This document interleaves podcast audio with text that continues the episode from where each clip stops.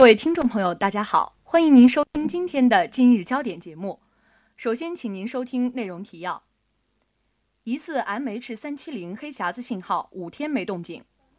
李克强坚持发展第一要务，促进经济社会健康。李克强坚持发展第一要务，促进经济社会健康发展。中石油一百四十八名纪委书记述职，或与腐败窝，或与腐败窝案有关。接下来，请您收听本次节目的详细内容。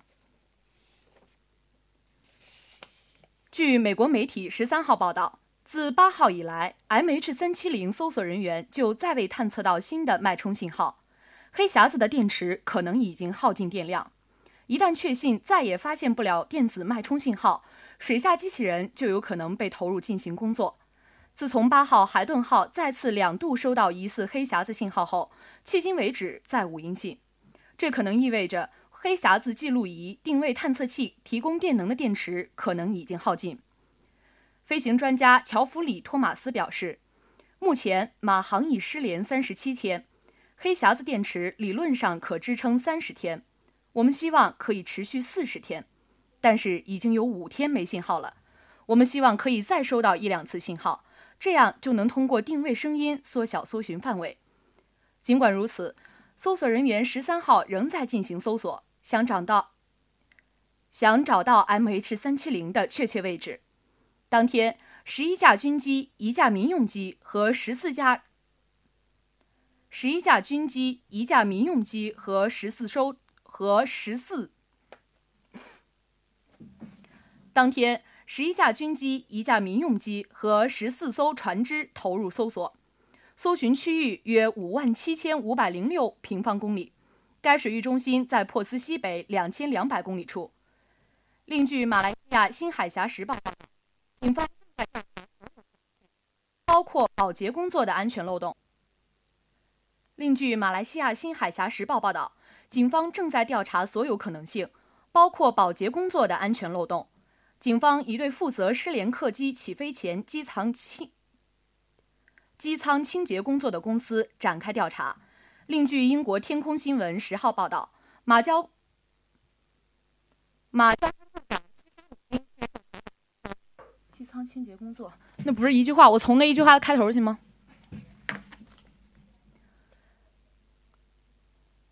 警方已对负责失联客机起飞前机舱清洁工作的公司展开调查。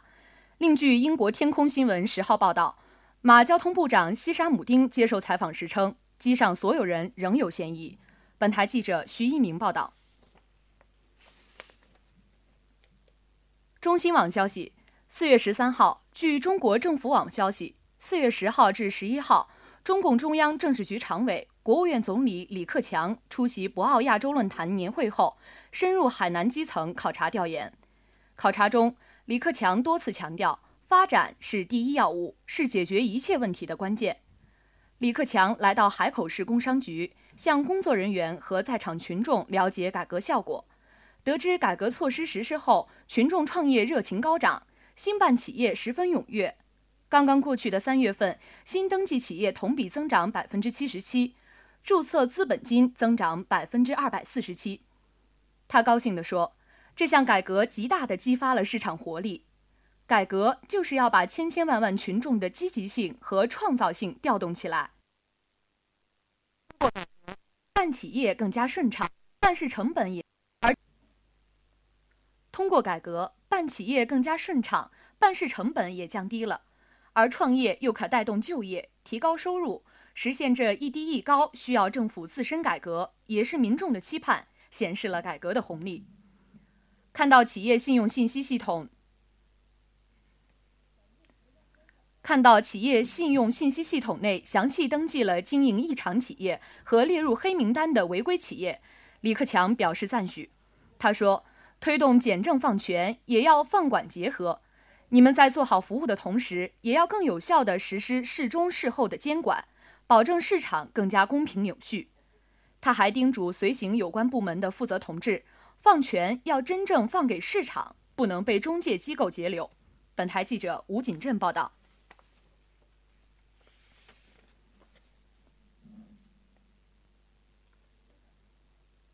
网易信息。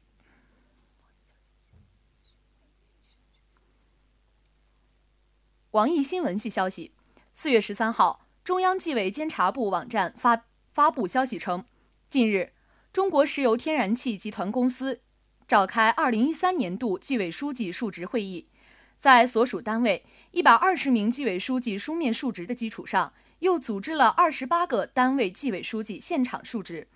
述职评议结果将作为今后干部选拔使用的重要依据。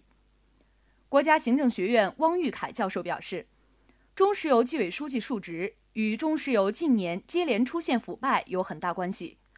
这么多纪委书记却并没有发挥好作用，中石油内部出现这么严重的腐败，可以说是纪委部门的失职。汪玉凯说。据介绍，述职分四个组进行，历时四天。述职纪委书记就2013年履职情况、工作中存在的主要问题、原因分析及对策。今后工作思路及建议等内容进行了述职，评议组成员现场提问，并对述职情况进行评价打分，评价结果将作为今后干部选拔使用的重要依据。中石油集团公司党党组成中石油集团公司党组成员、纪检组组长王立新出席述职会议，人事部监察局负责人也组成评议组参加。听吗？啊！中石油集团公司党组成员、纪检组组长王立新出席出席出席述职会议，人事部监察局负责人也组成评议组参加现场评议。数据显示，截至今年，中石油集团公司已累计组织召开述职报告交流会二十五场，有一百六十位纪委书记现场述职。任职时间超过半年的纪委书记都要向党组织检组。任职时间超过半年的纪委书记都要向党组纪检组提交年度书面述职报告。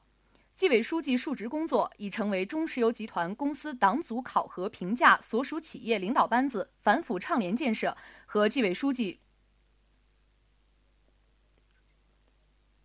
和纪委书记履职情况的重要环节。本台记者李毅报道。